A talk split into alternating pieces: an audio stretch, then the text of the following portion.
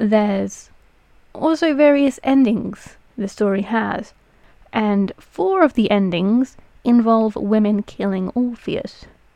Another version says Orpheus travelled to Oenum in Thesprotia in Epirus to an old oracle for the dead. In the end, Orpheus kills himself from his grief, unable to find Eurydice. And the last option is he was the victim of a thunderbolt. Hey there, you're listening to the Deconstructed History Podcast with me, George Elmer, but you can call me G. Each episode, I ramble about historical inaccuracies, medieval violence, and just how much I hate Henry VIII. I'm a hobbyist historian with a degree in psychology who's obsessed with the Middle Ages. Pull up a seat and let's jump right in. In this episode, we're looking at the legendary figure of Orpheus and what his myths can tell us about the world. The ancient Greeks and Romans believed Orpheus was a real person. He had the ability to create music so beautiful it could make rocks cry. There's one version where he plays his lyre and the rock someone threw at him just refused to hit him. He was that great at playing music. These days, musicians have to work a lot harder if they want to be blessed by the gods enough to make rocks emote. Specifically, Orpheus is most famous for two things. He went with Jason on the quest for the Golden Fleece, and he failed to bring his wife back from the underworld. In both myths, Orpheus plays the lyre and does the impossible. In one myth, he doesn't succeed in what he sets out to do. He's the archetype of the inspired artist, the travelling musician. Some ancient writers believed him to be a prophet for what's known as the Orphic Mysteries, that's writing poems. His legacy has endured to this day. We still talk about him and consume media inspired by him.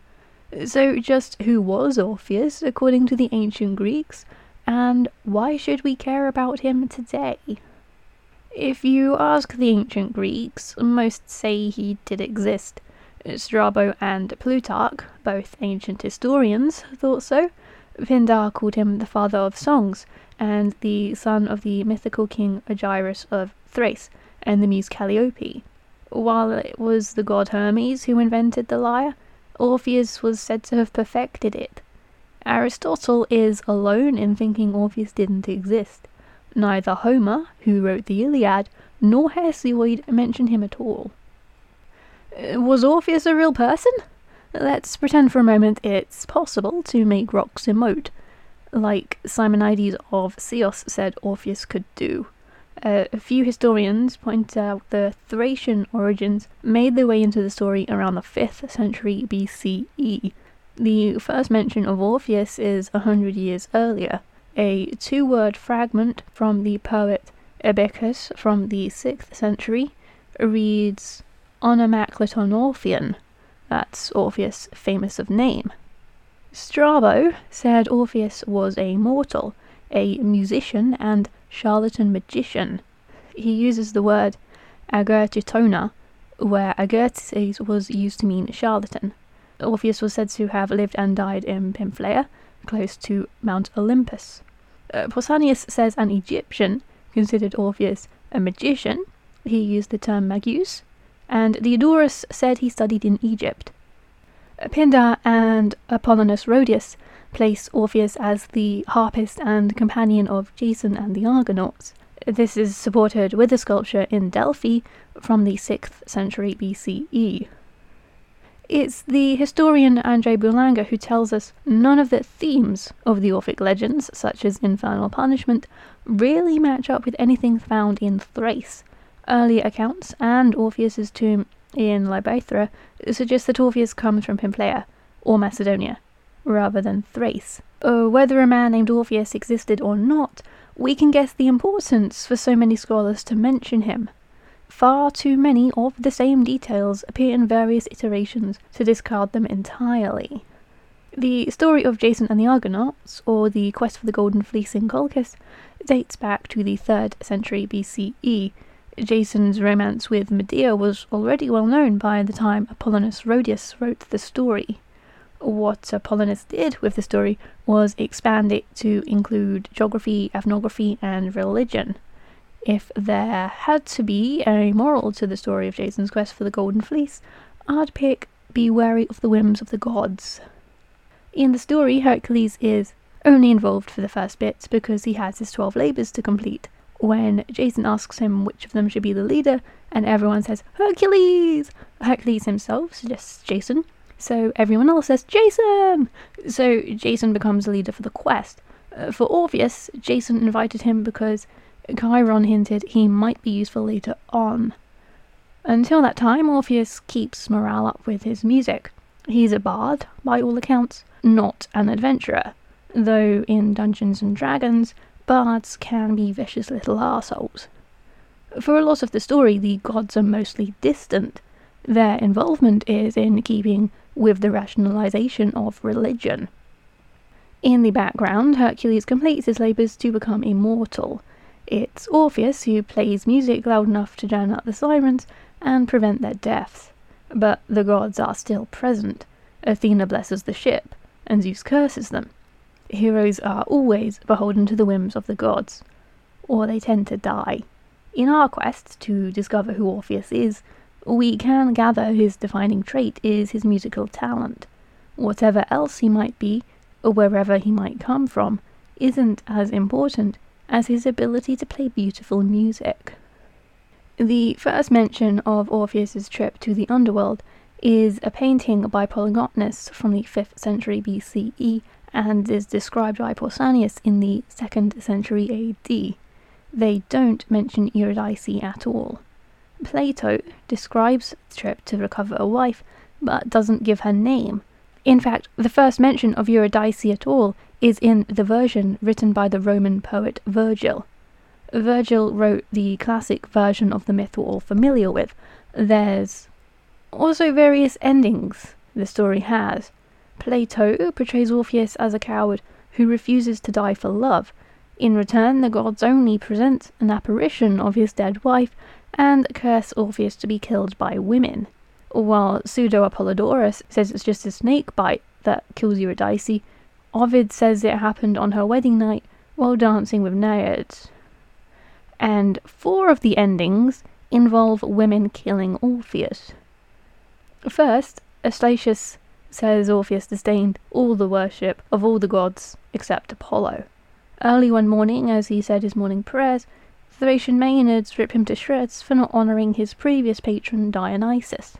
This version has him buried in Pera. The writer Pentheus also has Maenads rip Orpheus to pieces. Uh, Pausanias adds that the river Helicon in Dion sank underground when the women who killed Orpheus tried to wash the blood off their hands. Other versions have Orpheus solely worshipping Dionysus, with the Thracian women tearing him to pieces for his inattention. Ovid suggests Orpheus turned his sexual attention to men after the underworld, and the Thracian women were so enraged they killed him with their hands. Another version says Orpheus travelled to Oenum in Thesprotia in Epirus, to an old oracle for the dead. In the end, Orpheus kills himself from his grief, unable to find Eurydice. And the last option is he was the victim of a thunderbolt. The story provides enough drama for it to be one of the most retold legends in Greek mythology. From this, we can gather that Orpheus was one of the few heroes to enter the underworld and return, and that women, for whatever reason, killed him. With a story as old and as popular as Orpheus's, it's of no surprise that aspects are seen elsewhere in the ancient world the taboo of looking back is a common one, as is the theme of descent and return from a place of death. Take, for example, the Abrahamic tale of Lot and his nameless wife escaping the city of Sodom. In Genesis chapter 19, Lot, his wife, and daughters escape the punishment of the city. An angel tells them not to look back as they flee. But Lot's wife does look back, and she turns into a pillar of salt there are a few possible locations for the historical site of Sodom, but none are definitive. Within the Greek myths themselves, tales of escaping the underworld occur in the tale of Adonis, the mortal lover of both Aphrodite and Persephone. Aphrodite found a baby and gave him to Persephone, the queen of the underworld, to foster. When the baby grew up, both goddesses found him to be quite handsome and wouldn't share him. Either Zeus or Calliope, depending on the myth, suggest Adonis spend a portion of the year with each goddess, and thus Adonis leaves the underworld still living. The monomyth of the hero's journey reflects the story of life and death, descending into the underworld and returning from it. Classic films such as the original Star Wars trilogy feature entering a dark place opposite the starting location to rescue someone with a trial to overcome on the way out. Modern stories usually have the heroes succeed.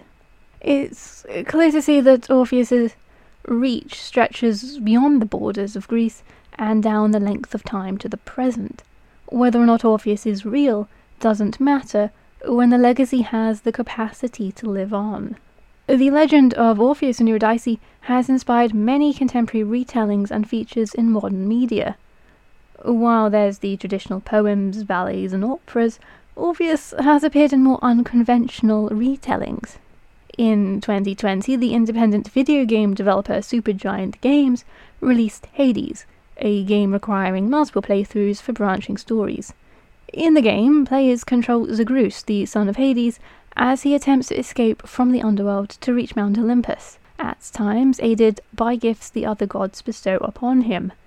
The game is cited as one of the greatest video games of all time, selling over a million copies, with critics praising its narrative, gameplay, art style, music, and voice acting.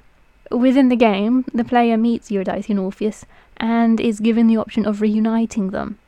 Uh, the game represents family, evidence of the fickle relationships between the gods.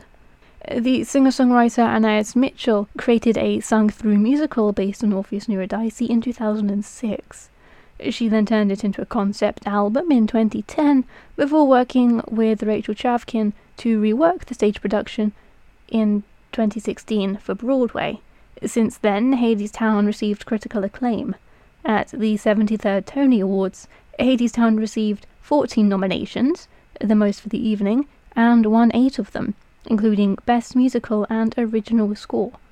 The themes of the musical include power, politics, the saving power of art, and how hope is the only thing we have left. Orpheus, as with any story thousands of years old, can adapt to any medium whether that's in a side quest for a video game or a musical set in a 1930s style dystopian world. The story of Orpheus and Eurydice lives on. We now know a lot more about Orpheus than we did before. We know who he was within the context of ancient Greece and beyond. If there's one thing to take away from the figure of Orpheus, it's that there's an interpretation for everything. Whether or not Orpheus existed doesn't appear to matter, as much as the stories that come from the possibility of having someone who can illuminate the morals of living under the gods. Whether it's warning someone about how they worship the gods, or as a punishment, mythical figures often act as guidelines for moral behavior, and if the tale's engaging enough, other religions will hear of it and incorporate it into their own collection. Historically speaking, Orpheus is one of Greece's most famous figures, even if you haven't heard of the role he played with Jason and the Argonauts, you'll have come across some variant of his adventures. From his trip to the underworlds to the ability to charm rocks with his music.